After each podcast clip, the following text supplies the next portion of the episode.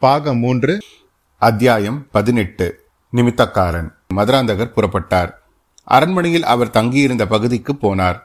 அவருடைய உள்ளத்தில் ஆத்திரமும் அசூயும் கொழுந்துவிட்டு இருந்தன யாரோ வழியோடு போகிற ஆண்டி பண்டாரத்துக்கு எவ்வளவு தடபுடலான மரியாதைகள். ராஜகுலத்தின் கௌரவத்துக்கே தம் தாயினால் பங்கம் நேர்ந்துவிடும் போலல்லவா இருக்கிறது. பழுவேட்டரையர்கள் தம் அன்னையை பற்றி அடிக்கடி குறை சொல்வதில் வியப்பு ஒன்றுமில்லை. உடம்பில் சாம்பலை பூசிக்கொண்டு ருத்ராட்ச மாலைகளை அணிந்து கொண்டு யார் வந்தாலும் பெரிய மகாராணிக்கு போதும்.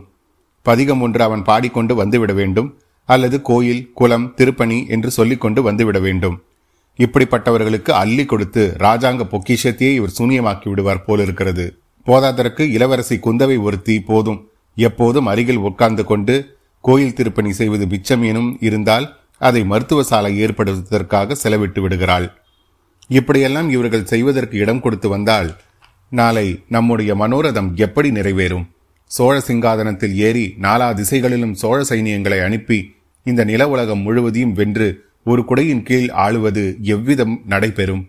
மறுபடியும் பெரிய மகாராணிக்கு மகனிடம் ஏதோ அந்தரங்கம் பேச வேண்டுமாம். என்ன அந்தரங்கத்தை சொல்லப் போகிறாரோ தெரியவில்லை. கண்களின் பார்வையை மூக்கு நுனியில் செலுத்தி குண்டலினியை மேல் நோக்கி கொண்டு வருவதனால் அறுபத்தி நாலு கலைகளையும் கல்லாமல் கற்கும் முறையை பற்றி ஒருவேளை உபதேசிக்க ஆரம்பித்து விடுவார். அல்லது நடராஜருடைய ஆனந்த கூத்தின் உட்பொருளை குறித்தும் அவருடைய சடாமுகடம் எதை குறிக்கிறது அவர் அணிந்திருக்கும் பிறை எதை குறிக்கிறது என்பதை குறித்தும் சொல்ல ஆரம்பித்து விடுவார். இப்படியெல்லாம் சொல்லி சொல்லித்தான் நம்மை உலகம் அரை பைத்தியம் என்று பரிகாசிக்கும்படியான நிலைக்கு கொண்டு வந்து விட்டார். இம்மாதிரி பேச்சுக்களுக்கு இனிமேல் இடம் கொடுக்கவே கூடாது. அவர் பேசிதான் தீருவேன் என்றாலும் நாம் காதிலை வாங்கிக் கொள்ளக்கூடாது இருக்கட்டும். அன்னை மீண்டும் கூப்பிட்டு அனுப்புவதற்குள் அந்த நிமித்தக்காரனிடம் பேசியாக வேண்டும். யாருமே அறிந்திருக்க முடியாத இரண்டு மர்மமான செய்திகளை அவன் எப்படி அறிந்து கொண்டான்? அதை நினைத்து பார்த்தால் ஒரே வியப்பாக அல்லவா இருக்கிறது? அதிசயமான சக்தி அவனிடம் ஏதோ இருக்க வேண்டும். சென்று போன நிகழ்வுகளை அறிந்து கூறுவது போல் வருங்காலத்தில் நடக்கப் போவதை பற்றியும் அவனால் கூற முடியுமா? அவனையே கேட்டு பார்த்து விடலாம். சபையிலிருந்து தாம் புறப்படும் சமயத்தில் நிமித்தக்காரன் அங்கும் இங்கும் பார்த்து கொண்டு தயங்கி தயங்கி நிற்பதை மதுராந்தகர் கவனித்தார். அவனை தம்முடன் வரும்படி சமங்கியினால் கட்டளையிட்டார். வந்தியத்தேவனுடைய கண்கள் இளவரசியின் முகத்தை பார்க்கவும் நயன பாஷையினால் செய்தி உணர்த்தவும் ஆர்வம் கொண்டிருந்தன. ஆனால் இளவரசி மீண்டும் அவனை திரும்பி கூட பாராமல் பெரிய மகாராணியுடன் போய்விட்டாள். இது என்ன? தன்னை இளவரசி அடியோடு மறந்து விட்டாரா? அப்படித்தான் இருக்க வேண்டும். எத்தனையோ ஆயிரம் ஆயிரம் பேரை அவர் தினம் தினம் பார்த்து வருகிறார். ஒரு தடவை இரண்டு தடவை பார்த்த தன்னுடைய முகம் அவர் மனதில் எவ்விதம் நினைவிருக்கும்? நான் தான் பைத்தியக்காரன். இரவும் பகலும் எத்தனை எத்தனையோ விபரீத சம்பவங்கள். அபாயங்களுக்கிடையிலும் இளவரசியின் திருமுகத்தையே நினைத்துக் கொண்டிருந்தேன். இளவரசி எதற்காக என்னை நினைத்திருக்க வேண்டும்? தேனி தேனை விரும்பி மலரை சுற்றி சுற்றி வருகிறது. மலருக்கு தேனியை பற்றி என்ன கவலை? மலர் சூரியனை பார்த்து புன்னகை புரிந்து கொண்டிருக்கிறது. குந்தவையின் முகமலரை விரிய செய்யும் சூரியன் யாரோ? ஆயினும் தன்னை எதற்காக அனுப்பினாரோ? அந்த செய்தியை தெரிந்து கொள்வதில் கூட அவருக்கு ஆர்வம் இல்லாமலா போய்விடும்? தனக்கு முன்னால் யாராவது வந்து சொல்லியிருப்பார்களோ? அது எப்படி முடியும்? இல்லை இல்லை. அவர் ஏதோ கவலையில் ஆழ்ந்திருக்கிறார் என்பதையும் அவர் முகம் நன்றாக காட்டியது. தன்னை அடையாளம் கண்டு கொள்ளாததுதான் காரணமாய் இருக்க வேண்டும். அந்தரங்க ஓலை எடுத்துக்கொண்டு இலங்கை சென்ற தூதன் மதுராந்தக தேவரின் பரிவாரங்களில் ஒருவனாக சபைக்கு வந்தால் எப்படி அடையாளம் கண்டுபிடித்து தெரிந்து கொள்ள முடியும்? ஆஹா இளவரசியை சந்தித்து அந்நகரில் நுழைவதற்கு தான் கையாண்ட யுக்தியை பற்றி சொல்லும்போது அவர் எவ்வளவு ஆச்சரியம் அடைவார் ஆனால் சந்திப்பதுதான் எப்படி? செய்தி சொல்லி அனுப்புவது எப்படி? நிமித்தக்காரா என்ன யோசனையில் ஆழ்ந்திருக்கிறாய்? என்ற மதுராந்தகரின் குரலை கேட்டு வந்தியத்தேவன் திடுக்கிட்டான். அதற்குள்ளே அவர்கள் அரண்மனையில் மதுராந்தக தேவருடைய தனி அறைக்கு வந்திருந்தார்கள். அந்த நாளில் சோதிடர்கள் ஆரூடக்காரர்கள் ரேகை பார்த்து குறி சொல்லுவோர் நிமித்தக்காரர் என்று வருங்காலத்தை பற்றி சொல்வோர் பலர் இருந்தனர். சோதிடர்கள் ஜாதகம் பார்த்ததும் கிரகங்கள் நட்சத்திரங்களின் சஞ்சாரத்தை கணித்தும் ஜோதிடம் சொல்வார்கள். ஆருடக்காரர்கள் தங்களிடம் வருவோர் பேசும் சொற்களை கொண்டும் ஆருடம் கேட்கும் வேலையை கொண்டும் நூற்றெட்டில் ஓர் இலக்கம் சொல்லும்படி கேட்டும் சுபாசுபங்களை பற்றி பொதுப்படையாக சொல்லுவார்கள். ரேகை சாஸ்திரமோ அன்றைக்கு இருந்தபடியே இன்றும் இருந்து வருகிறது. நிமித்தக்காரர்கள் என்பவர்கள் ஞான திருஷ்டி படைத்த முனி பங்கவர்களைப் போல் அகக்கண்ணினால் பார்க்கும் ஆற்றல் உடையவர்கள். அவர்கள் மனதை ஒருமுகப்படுத்தி வைத்துக்கொண்டு அகக்கண்ணின் உதவியால் முக்கால நிகழ்ச்சிகளையும் நேரில் பார்த்தது போல் பார்த்து உரைப்பார்கள். சிலர் புறக்கண்களை மூடிக்கொண்டு தியானத்தில் அமர்ந்து கொள்வார்கள். இன்னும் சிலர் தீப்பிழம்பை உற்று நோக்கிய வண்ணம் மனதை ஒருமுகப்படுத்திக் கொண்டு நடந்து போன நடக்கப் போகிற நிகழ்ச்சிகளை அந்த தீப பிழம்பில் பார்த்து சொல்வார்கள். இன்னும் சிலருக்கு எதிர்பட்டவர்களின் முகத்தை பார்க்கும் போதே அவர்களுடைய சென்றகால வரலாறும் வருங்கால வரலாறும் மனதில் தோன்றிவிடும். இத்தகைய அதிசய சக்திகள் படைத்தவர்களை தவிர காக்கையிடம் போயிற்றா வலம் போயிற்றா என்பது முதலான வெளி நிகழ்ச்சிகளை கொண்டு சகுன பலன்களை உரைக்கும் சாதாரண நிமித்தக்காரர்களும் உண்டு. வந்தியத்தேவன் தன்னை நிமித்தக்காரா என்று மதுராந்தகர் அழைத்ததும் திடுக்கிட்டான். இளவரசர் மேலும் தன்னை என்னவெல்லாம் கேள்விகள் கேட்கப் போகிறாரோ தெரியவில்லை. அவற்றுக்கெல்லாம் சாமர்த்தியமாக தக்க விடை கூறி சமாளித்துக் கொள்ள வேண்டும் என்று மனதில் முடிவு செய்து கொண்டான். கடவுளே இங்கிருந்து இவரிடம் தப்பித்துக் கொள்வது எப்படி? வேறு யோசனை ஒன்றுமில்லை ஐயா. நான் நிமித்தக்காரனாய் இருப்பதை காட்டிலும் இப்போது சபையில் பார்த்த பிள்ளையைப் போல் நாலு பதிகங்களை கற்றிருந்தால் எவ்வளவு நன்றாயிருக்கும்? எனக்கும் எவ்வளவு உபச்சார மரியாதைகள் எல்லாம் நடந்திருக்கும் என்று சிந்தித்துக் கொண்டிருந்தேன் என்றான். யார் வேண்டாம் என்கிறார்கள்? நீயும் தேவார திருப்பதிகம் கற்றுக்கொண்டு பாடுவதுதானே? இன்னாருக்கு இன்னபடி என்று எழுதியிருப்பது போல்தான் நடக்கும் இளவரசே. வீண் ஆசைப்பட்டு என்ன பயன்? பதிகம் பாடிய அந்த பிள்ளையை பற்றி உனக்கு என்ன தோன்றுகிறது? அவனுடைய யோகம் மிக உயர்ந்த யோகம் சிவயோகமும் ராஜயோகமும் கலந்தது. மன்னர்களும் மகாராணிகளும் அந்த பிள்ளைக்கு மரியாதை செய்வார்கள்.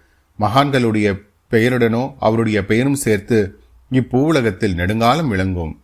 வல்லவரையன் ஏதோ குருட்டாம்போக்காக இவ்விதம் கூறினான். ஆனால் மதுராந்தகருடைய மனதில் அவனுடைய வார்த்தைகள் பெரும் கிளர்ச்சியை உண்டாக்கிவிட்டன. என்னுடைய யோகம் எப்படி என்று சொல் பார்க்கலாம். அவனுடைய யோகத்தைப் போலவே தாங்கள் யோகமும் சிவயோகமும் ராஜயோகமும் கலந்தது. ஆனால் இன்னும் மேன்மையானது. அப்பனே கொஞ்சம் விவரமாக சொல் பார்க்கலாம். வல்லவரையன் என்ன சொல்வது என்று யோசிக்க அவகாசம் வேண்டினான். ஆகையால் இப்படியெல்லாம் அவசரப்பட்டால் முடியுமா? விவரமாக சொல்ல வேண்டுமானால் தீபம் ஏற்றி வைத்து அகிர்புகை போட சொல்ல வேணும். தாங்களும் தீபத்துக்கு பின்னால் உட்கார்ந்து கொள்ள வேணும். அப்போது வருங்கால நிகழ்ச்சிகளை நடக்கிறது நடக்கப் போகிறபடியே பார்த்து சொல்லுவேன். மதுராந்தகர் பரபரப்பு அடைந்து தீபம் ஏற்றி வைக்கும்படியும் அகற்புகை போடும்படியும் கட்டளையிட்டார். தீபத்துக்கு முன்னாலும் பின்னாலும் இரண்டு மனைகளும் போடப்பட்டன. மதுராந்தகர் ஒரு மனையில் உட்கார்ந்த பின்னர் அவருக்கு எதிரே வந்தியத்தேவனும் உட்கார்ந்தான். கண்ணை மூடிக்கொண்டு சிறிது நேரம் தியானத்தில் ஆழ்ந்திருந்தான். அவனுடைய வாய் ஏதோ மந்திரங்களை முணுமுணுத்துக் கொண்டிருந்தது. பிறகு அவன் உடம்பை ஒரு குலுக்கு குலுக்கிக் கொண்டு ஆவேசம் வந்தவனைப் போல் நடித்தான். வெறியாட்டக்காரனைப் போல் அவன் உடல் நடுங்கிற்று. பின்னர் கண்களை அகலத் திறந்தான். எதிரில் இருந்த தீபத்தின் பிழம்பை உற்று பார்க்கலானான். சற்று நேரம் பார்த்துவிட்டு மதுராந்தகர் தேவரை நோக்கி ஐயா தங்களை பற்றி அலட்சியமாக நான் ஏதாவது சொல்லியிருந்தால் மன்னிக்க வேண்டும். தங்களுடைய யோகம் சாதாரண யோகம் அல்ல அங்கே சபையில் உட்கார்ந்து பாட்டு படித்த பிள்ளையின் யோகத்துக்கும் தங்கள் யோகத்திற்கும் யாதொரு சம்பந்தமும் இல்லை. அந்த பிள்ளையின் யோகம் அரசர்களின் ஆதரவினால் ஏற்படும் ராஜயோகம். தங்களுடைய யோகத்தை பற்றி இந்த தீபத்திலே நான் காண்பது ஆஹா! என்னையே பிரமிக்க செய்கிறது. அப்படி என்ன காண்கிறாய்? சொல் சொல். ஆஹா எப்படி சொல்லுவேன்? சொல்வதற்கு வார்த்தைகள் எனக்கு கிடைக்கவில்லையே. கண்ணு கெட்டிய தூரம் மணிமுடி தரித்த மன்னர்கள் அணிவகுத்து நிற்கிறார்கள். மந்திரிகளும் சாமாந்தர்களும் அதிகாரிகளும் வரிசை வரிசையாய் நிற்கிறார்கள். அவர்களுக்கு அப்பால் முடிவில்லாத கடலை போல் சேனா வீரர்கள் அலைமோதி கொண்டு நிற்கிறார்கள். அவர்கள் கையில் பிடித்த வேல்களும் வாள்களும் மார்பில் தரித்த கவசங்களும் ஒளிவீசி கண்ணை பறிக்கின்றன. தூரத்தில் உள்ள மாட மாளிகையின் மேல் ஜனங்கள் நின்று ஆர்ப்பரிக்கிறார்கள். கோட்டை கொத்தலங்கள் மீதெல்லாம் மக்கள் கூட்டம் கூட்டமாய் நிற்கின்றனர். அவர்கள் அவர்கள் ஏதோ கோஷம் செய்கிறார்கள். சொல் சொல் மக்கள் என்ன கோஷமிடுகிறார்கள்? இளவரசே பல்லாயிரக்கணக்கான மக்களின் கோஷமாகையால் நன்றாக கேட்கவில்லை. சோழகுல தென்றல் வாழ்க திருபுவன சக்கரவர்த்தி வாழ்க மன்னாதி மன்னர் வாழ்க என்றெல்லாம் கோஷிப்பது போல் தோன்றுகிறது. அப்புறம் என்ன? மக்கள் திரண்டு கூட்டம் கூட்டமாக முன்னேறி வருகிறார்கள். மேலும் வாளும் பிடித்த வீரர்கள் அவர்களை தடுத்து நிறுத்துகிறார்கள். சிறிது நேரம் அங்கே ஒரே கூச்சலும் குழப்பமுமாக இருக்கிறது. சரி சரி. கூட்டம் எதற்காக கூடியிருக்கிறது? அதை சொல். அதைத்தான் நானும் இப்பொழுது பார்க்க போகிறேன். கூட்டத்தின் மத்தியில் புலிக்கொடி வானலாக பறக்கிறது. அதற்கு கீழே மீன்கொடி விற்கொடி பனைக்கொடி சிங்கக்கொடி ரிஷபக்கொடி பன்றிக்கொடி ஆகியவை தாழ்வாக பறக்கின்றன. மயன் மாளிகையை போன்ற சபா மண்டபத்தின் நடுவே நவரத்தின கசிதமாக தங்க சிங்காதனம் போட்டிருக்கிறது. அதில் ஒரு பீடத்தில் கோடி சூரிய பிரகாசமான வைர வைடூரியங்கள் பதித்த மணிமகுடம் ஒன்று வைக்கப்பட்டிருக்கிறது. சிங்காதனத்துக்கு மேலே தன்மதியின் வெண்ணிலாவையோ கொற்றர் குடை விரிந்து கவிந்திருக்கிறது.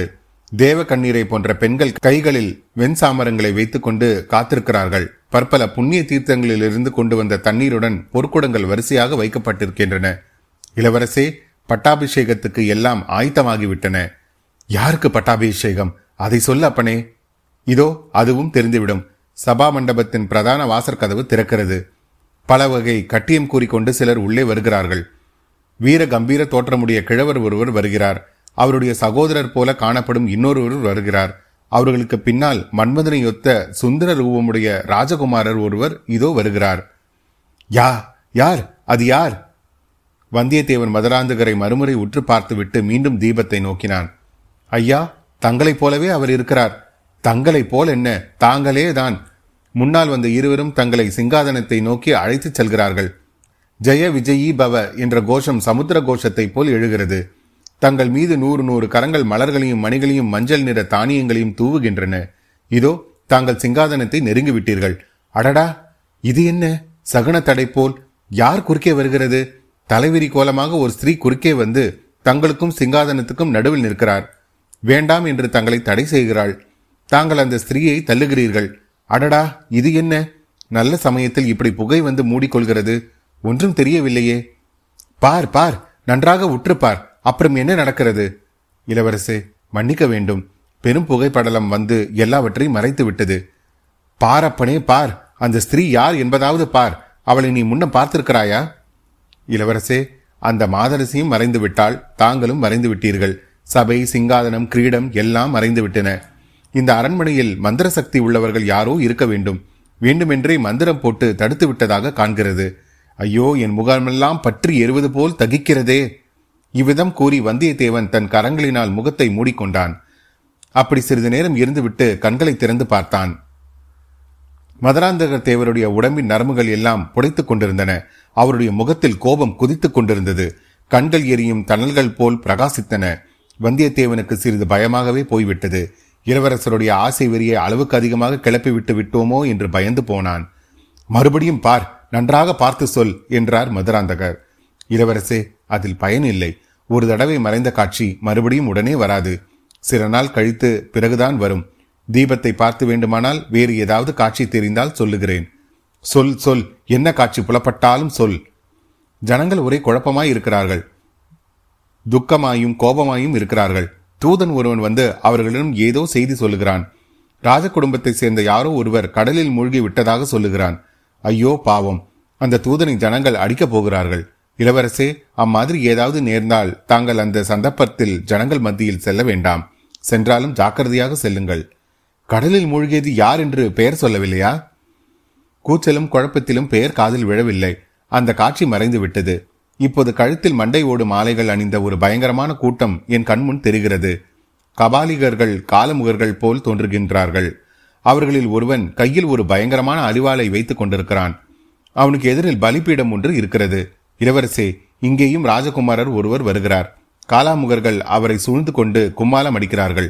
ஐயோ தப்பி தவறி கூட தாங்கள் அப்படிப்பட்ட கூட்டத்தின் மத்தியில் போக வேண்டாம். இதை கேட்டதும் மதுராந்தகருடைய முகத்தில் வியர்வை துளித்தது. அவர் உடம்பு நடுங்கியது.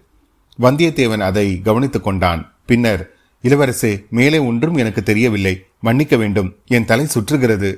கண் இருளுகிறது. யாரோ மந்திரம் போட்டு தடை செய்கிறார்கள். இன்னொரு சமயம் இன்னொரு இடத்தில் பார்த்து சொல்கிறேன் என்று கூறி தன் தலையை கையால் பிடித்துக் கொண்டான். அச்சமயத்தில் அரண்மனை சேவகன் ஒருவன் வந்து பெரிய மகாராணி செம்பியன் மாதேவி இளவரசரை அழைத்து வர சொன்னதாக கூறினான்.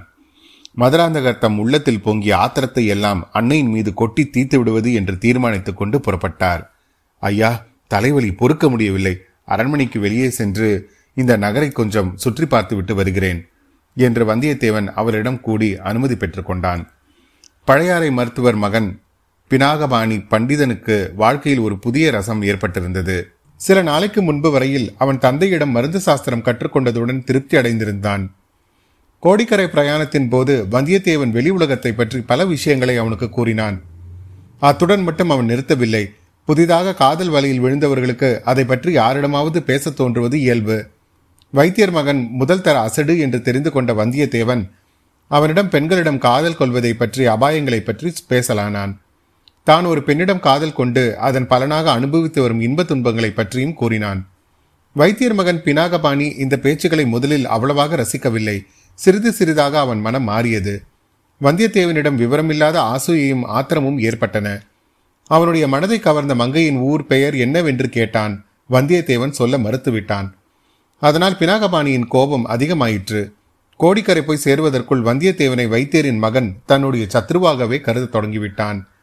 அவன் மனதிற்குள் புதைந்து கொண்டிருந்த தீ பூங்கோழியை பார்த்ததும் கொழுந்துவிட்டு எரிய தொடங்கியது. பூங்கோழி அவனை மறுதளித்ததுடன் பரிகாசமும் செய்தாள். அவள் தன்னை காட்டிலும் வந்தியத்தேவனை அதிகம் மதிக்கிறாள் என்று தெரிய வந்ததும் பினாகபாணியின் பைத்தியம் முற்றிவிட்டது. வந்தியத்தேவனை தொடர்ந்து வந்த வீரர்களிடம் அவனை காட்டிக் கொடுக்கவும் துணிந்தாள். பழுவேட்டரையரின் ஆட்கள் வந்தியத்தேவனை பிடிக்க முடியாமல் பினாகபாணியை பிடித்துக்கொண்டு தஞ்சை சென்றார்கள். சிறிது நேரம் அவன் பாதாள சிறையில் வசிக்கும்படி நேர்ந்தது. இதனாலெல்லாம் அவனுக்கு முன்னமே வந்தியத்தேவனிடம் உண்டாயிருந்த கோபம் மேலும் வளர்ந்தது. இளவரசி குந்தவை அவனை பார்த்து பேசி விடுதலை செய்வதற்காக பாதாள சிறைக்கு போவதற்கு முன்னாலேயே அவன் விடுதலையாகியிருந்ததை கண்டோம். விடுதலை செய்தவள் பழுவூர் இளையராணி நந்தினிதான். தன்னிடம் சொல்லிக்கொள்ளாமல் வந்தியத்தேவன் தஞ்சை அரண்மனையிலிருந்து தப்பிச் சென்றது பற்றி நந்தினி கோபமும் சந்தேகமும் கொண்டிருந்தாள். அவன் பழையாறை சென்று பிறகு ஈழ நாட்டுக்கு தப்பிச் சென்றதை அறிந்த பிறகு அவருடைய சந்தேகம் அதிகமாயிற்று. எப்படியும் ஒரு நாள் பழையாறைக்கு திரும்பி வந்து இளவரசி குந்தவையை பார்க்க முயல்வான் என்று ஊகித்தாள். அப்பொழுது அவனை கண்டுபிடித்து செய்தி அனுப்ப பழையாறையில் தனக்கு நம்பகமான ஆள் ஒருவன் வேண்டும் என்று தீவிரமாக எண்ணினாள். வைத்தியர் மகன் பினாகபாணியை பார்த்து பேசிய பிறகு அவன் அந்த வேலைக்கு சரியான ஆள் என்று முடிவு செய்தாள். அவனிடம் அந்த பெரிய பொறுப்பை ஒப்புவித்தாள். உனக்கு துரோகம் செய்துவிட்டு தப்பி சென்றவன் சீக்கிரத்தில் ஒரு நாள் பழையாறைக்கு திரும்பி வருவான். நீ கண்ணும் கருத்துமாக பார்த்திருந்து அவன் எங்கே போகிறான் என்னென்ன செய்கிறான் என்பதை கவனித்து எனக்கு உடனே சொல்லி அனுப்ப வேண்டும். அவ்விதம் செய்தால் உனக்கு வேண்டிய வெகுமதிகளை நான் அளிப்பேன் என்றாள். பின்னர் சின்ன பழுவேட்டரையரும் அவனை அழைத்து வந்தியத்தேவனை பற்றி கட்டளையிட்டார். அந்த ராஜ துரோகி திரும்பி வரும்போது அவனை பிடித்து கொடுத்தால் உன்னை நமது ஒற்றர் படையில் சேர்த்து பெரிய அதிகாரியாக்கி விடுவேன் என்று அவனுக்கு ஆசை காட்டியிருந்தார். அது முதல் பினாகபாணி மருத்துவ தொழிலில் பற்றை எழுந்துவிட்டான் ஏதேதோ ஆகாச கோட்டைகள் கட்டிக்கொண்டே பழையாறை நகரின் வீதிகளில் ஓயாமல் அலைந்து திரிந்து கொண்டிருந்தான். திடீர் திடீர் என்று அவனுக்கு சந்தேகம் உதித்துவிடும். வீதியில் போகிறவர்களின் அருகில் ஓடிச் சென்று முகத்தை உற்று பார்ப்பான். இவன் இல்லை என்று முணுமுணுத்துக் கொண்டே அப்பால் செல்வான். இதை பார்த்த பலரும் வைத்தியரின் மகனுக்கு சித்தப்பிரமை பிடித்துவிட்டது என்று எண்ணத் தொடங்கினார்கள். ஆயினும் பினாகபாணி தன்னுடைய முயற்சியை கைவிடவில்லை. மதுராந்தக தேவரும் அவருடைய பரிவாரங்களும் பழையாறைக்குள் பிரவேசித்த போது பினாகபாணி அவர்களை அவ்வளவு நன்றாக கவனிக்கவில்லை.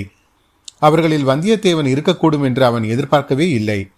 திருநாரையூர் நம்பியின் பல்லக்கை சூழ்ந்த பெருங்கூட்டத்திலே அவன் சுற்றி சுற்றி வந்து பார்த்து கொண்டிருந்தான். அப்போது சற்று தூரத்தில் மதுராந்தக தேவருடைய பரிவாரம் போவது தெரிந்தது.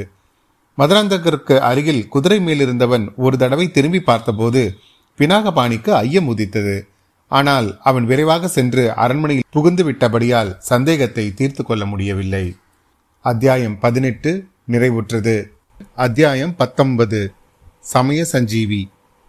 நம்பி ஆண்டவர் நம்பிக்கை நடந்த உபச்சாரத்தின் போது பினாகபாணி அந்த சபா மண்டபத்துக்குள் பிரவேசிக்க முடியவில்லை. வாசற்படிக்கு அப்பால் நின்ற கூட்டத்தில் நின்று உள்ளே பார்த்து கொண்டிருந்தான். வந்தியத்தேவனுடைய கவனம் வேறு இடத்தில் இருந்தது என்பதை முன்னமே பார்த்தோம். பினாகபாணியோ வந்தியத்தேவன் முகத்தையே உற்று நோக்கி கொண்டிருந்தான். இவ்வளவையும் பார்த்து பார்க்காதது போல் கவனித்துக் கொண்டிருந்தான் இன்னொருவன். அவன்தான் நம் பழைய தோழனாகிய ஆழ்வார்க்கடியான். இளவரசர் மதுராந்தகருக்கு நிமித்தம் பார்த்து சொல்லி அவர் மனதை கலக்கிவிட்டு வந்தியத்தேவன் அரண்மனைக்கு வெளியே வந்தான். அங்கே சற்று தூரத்தில் நின்று காத்து கொண்டிருந்த வைத்தியர் மகன் அவனை நெருங்கி வந்து அப்பனே நீ யார்? என்று கேட்டான். வந்தியத்தேவன் பினாகபாணியை பார்த்து திடுக்கிட்டான். அதை வெளியில் காட்டிக் கொள்ளாமல் என்னையா கேட்டாய்? என்ன கேட்டாய்? நீ யார் என்று கேட்டேன். நான் யார் என்றா கேட்கிறாய்? எந்த நானே கேட்கிறாய்? மண் நீர் தேயு வாயு ஆகாசம் என்கிற பஞ்சபூதங்களான இந்த உடம்பை கேட்கிறாயா? உயிருக்கு ஆதாரமான ஆத்மாவை கேட்கிறாயா? ஆத்மாவுக்கும் அடிப்படையான பரமாத்மாவை கேட்கிறாயா? அப்பனே இது என்ன கேள்வி? நீயும் இல்லை நானும் இல்லை. எல்லாம் இறைவன் மயம் உலகம் என்பது மாயை பசு பதி பாசத்தின் உண்மையை திருநாரையூர் நம்பி போன்ற பெரியோர்களை கேட்டு தெரிந்து கொள் என்று கூறிவிட்டு வந்தியத்தேவன் அரண்மனை வாசலில் நின்ற தன் குதிரை மேல் தாவி ஏறினான். குதிரையை சிறிது நேரம் வேகமாக செலுத்திய பிறகு வைத்தியர் மகன் தன்னை பின்தொடரவில்லை என்று தெரிந்து கொண்டு மெல்ல மெல்ல விட்டுக்கொண்டு போனான். ஆனால் வைத்தியரின் மகன் அவ்வளவு எளிதில் ஏமாந்து போகிறவனா என்ன? அவனது சந்தேகம் இப்போது நிச்சயமாகிவிட்டது. நகர்காவல் அதிகாரியிடம் சென்று செய்தியை தெரிவித்தான். அதிகாரி அனுப்பிய இரண்டு காவல் வீரர்களை அழைத்து கொண்டு அவனும் ஊரை சுற்றி வந்தான். அவன் எதிர்பார்த்தது போலவே வந்தியத்தேவனை ஒரு நற்சந்தியில் சந்தித்தான். இவன்தான் ஒற்றன் இவனை சிறைபிடியுங்கள் என்று கூவினான். என்னடா அப்பா உனக்கு பைத்தியமா? என்றான் வல்லவரையன். யாரை பைத்தியமா என்று கேட்கிறாய்? இந்த உடம்பையா? இதற்குள் இருக்கும் உயிரையா? ஆத்மாவையா? பரமாத்மாவையா? அல்லது பசு பதி பாசத்தையா? என்று கூறினான் வைத்தியரின் மகன் பினாகபாணி. நீ இப்பொழுது உளறுவதிலிருந்தே தெரிகிறது யாருக்கு பைத்தியம் என்று. நான் பைத்தியமில்லை. உன்னோடு கோடிக்கரை வரையில் வந்த வைத்தியன். காவலர்களே தஞ்சாவூர் கோட்டையிலிருந்து தப்பி இலங்கைக்கு ஓடிய ஒற்றன் இவன்தான். உடனே இவனை சிறைப்பிடியுங்கள் காவலர்கள் வல்லவரையனை நெருங்கி வந்தார்கள். ஜாக்கிரதை இவன் சொல்வதை கேட்டு தவறு செய்யாதீர்கள். நான் இளவரசர் மதுராந்தக தேவரோடு வந்த நிமித்தக்காரன் என்று கூறினான் வந்தியத்தேவன். இல்லை இல்லை இவன் பெரும் பொய்யன். இவனை உடனே சிறைப்படுத்துங்கள் என்று வைத்தியன் மகன் வாய்விட்டு கூவினான். இதற்குள் அவர்கள் சுற்றிலும் ஒரு பெருங்கூட்டம் கூடிவிட்டது. கூட்டத்தில் சிலர் வந்தியத்தேவனுடைய கட்சிக்காக பேசினார்கள். சிலர் வைத்தியரின் மகன் கட்சிக்காக பேசினார்கள். இவனை பார்த்தால் நிமித்தக்காரனாக தோன்றவில்லை என்றான் ஒருவன். ஒற்றனாகவும் தோன்றவில்லையே என்றான் இன்னொருவன். நிமித்தக்காரன் இவ்வளவு சிறு பிராயத்தினராகவா இருக்க முடியும்? ஏன் முடியாது? ஒற்றன் குதிரை மேலேறி வீதியில் பகிரங்கமாகவா போவான்? நிமித்தக்காரன் எதற்காக உடைவாள் வைத்திருக்கிறான்? ஒற்றன் என்றால் யாருடைய ஒற்றன்? பழையாறையில் என்ன வேவு பார்ப்பதற்காக வந்திருக்கிறான்? இதற்கிடையில் பினாகபாணி இவனை சிறைபிடியுங்கள். உடனே சிறைப்பிடியுங்கள் பழுவேட்டரையருடைய கட்டளை என்று கத்தினான். பழுவேட்டரையர் என்று பெயரை கேட்டதும் அங்கே கூடியிருந்தவர்கள் பலருக்கு வந்தியத்தேவன் மேல் அனுதாபம் உண்டாகிவிட்டது. அவனை எப்படியாவது தப்பிவிப்பதற்கு வழி உண்டா என்று பார்த்தார்கள். இதற்கிடையில் ஆழ்வார்க்கடியான் அந்த கூட்டத்தின் ஓரத்தில் வந்து சேர்ந்தான். இளவரசருடன் வந்த நிமித்தக்காரன் எங்கே? இங்கே இருக்கிறானா? என்று கூவினான். இதோ இருக்கிறேன் என்றான் வந்தியத்தேவன். இல்லை இவன் ஒற்றன் என்றான் பினாகபாணி. இதென்ன வம்பு? நீ மதுராந்தக தேவருடன் வந்த நிமித்தக்காரனாய் இருந்தால் என்னுடன் வா உன்னை இளவரசை அழைத்து வரச் சொன்னார் என்றான் ஆழ்வார்க்கடியான். வந்தியத்தேவனின் உள்ளம் துள்ளி குதித்தது. அந்த நிமித்தக்காரன் நான் தான் இதோ வருகிறேன் என்றான். விடாதீர்கள் ஒற்றனை விட்டு விடாதீர்கள் என்று வைத்தியரின் மகன் பினாகமானி கத்தினான். ஆழ்வார்க்கடியான் நீ நிமித்தக்காரன் தானா என்பதை நிரூபித்து விடு. அப்படியானால் தான் என்னுடன் வரலாம் என்று கூறிக்கொண்டே கண்ணால் சமங்கை செய்தான். என்ன விதமாக நிரூபிக்க சொல்கிறாய்? இதோ இரண்டு குதிரைகள் வேகமாக வருகின்றதல்லவா? அவற்றின் மீது வருகிறவர்கள் ஏதோ அவசர செய்தி கொண்டு வருவதாக தோன்றுகிறது. அது உண்மையாயிருந்தால் அவர்கள் என்ன செய்தி கொண்டு வருகிறார்கள் என்று சொல். குதிரைகளின் பேரில் வந்தவர்களை வந்தியத்தேவன் உற்று பார்த்துவிட்டு ஓ சொல்லுகிறேனே! ராஜ குடும்பத்தை சேர்ந்த ஒருவருக்கு ஜலகண்ட விபத்து நேர்ந்திருக்கிறது. அந்த துக்க செய்தியைத்தான் இவர்கள் கொண்டு வருகிறார்கள் என்றான் வந்தியத்தேவன். இப்படி சொல்லி வாய் மூடுவதற்குள் குதிரைகள் ஜனக்கூட்டத்தை நெருங்கிவிட்டன. ஜனங்கள் மேலே போக வழியிடாதபடி குதிரைகள் நின்றன. நீங்கள் தூதர்கள் போல் இருக்கிறது என்ன செய்தி கொண்டு வந்திருக்கிறீர்கள்? என்று ஆழ்வார்க்கடியான் கேட்டான். ஆம் நாங்கள் தூதர்கள்தான் துக்க செய்தி கொண்டு வந்திருக்கிறோம். இளவரசர் அருள்மொழிவர்மர் ஏறி வந்த கப்பல் சுழல் காற்றில் அகப்பட்டு கொண்டதாம். இளவரசர் யாரையோ காப்பாற்றுவதற்காக கடலில் குதித்து முழுகி போய்விட்டாராம். குதிரை மீது வந்தவர்களில் ஒருவன் இவ்வாறு கூறியதும் அந்த ஜனக்கூட்டத்தில் ஐயோ ஐயோஹோ என்று பரிதாப குரல்கள் நெஞ்சை பிளக்கும்படியான சோக தோணியில் எழுந்தன. எங்கிருந்துதான் அவ்வளவு ஜனங்களும் வந்தார்களோ தெரியாது. அவ்வளவு சீக்கிரத்தில் அவர்கள் எப்படி வந்து சேர்ந்தார்கள் என்றும் சொல்ல முடியாது. ஆண்களும் பெண்களும் வயோதிகர்களும் சிறுவர் சிறுமியர்களும் அந்த தூதர்களை பெருங்கூட்டமாக சூழ்ந்து கொண்டார்கள். பலர் அவர்களை பல கேள்விகள் கேட்டார்கள். பலர் அழுது புலம்பினார்கள். பழுவேட்டரையர்கள் அருள்மொழிவர்மரை விரும்பவில்லை என்பது அந்த மக்களில் பலருக்கு ஏற்கனவே தெரியும். இளவரசரை சிறைப்பிடித்துக் கொண்டு வருவதற்காக பழுவேட்டரையர்கள் ஈழத்துக்கு ஆள் அனுப்பியிருக்கிறார்கள் என்ற பரஸ்தாபமும் அவர்கள் காதுக்கு எட்டியிருந்தது. எனவே கூட்டத்தில் பலர் பழுவேட்டரையர்களை பற்றி முதலில் முணுமுணுக்க தொடங்கினார்கள். பிறகு உரத்த குரலில் சபிக்கவும் தொடங்கினார்கள். பழுவேட்டரையர்கள் வேண்டுமென்றே இளவரசரை கடலில் மூழ்கடித்து கொண்டிருக்க வேண்டும் என்று ஒருவருக்கொருவர் பேசிக்கொண்டார்கள் அந்த ஜனக்கூட்டத்தில் பேசிக்கொண்ட சத்தமும் அவர்கள் புலம்பிய சத்தமும் பழுவேட்டரையர்களை சபித்த சத்தமும் சேர்ந்து சமுத்திரத்தின் பேரிரைச்சலை போல் எழுந்தது.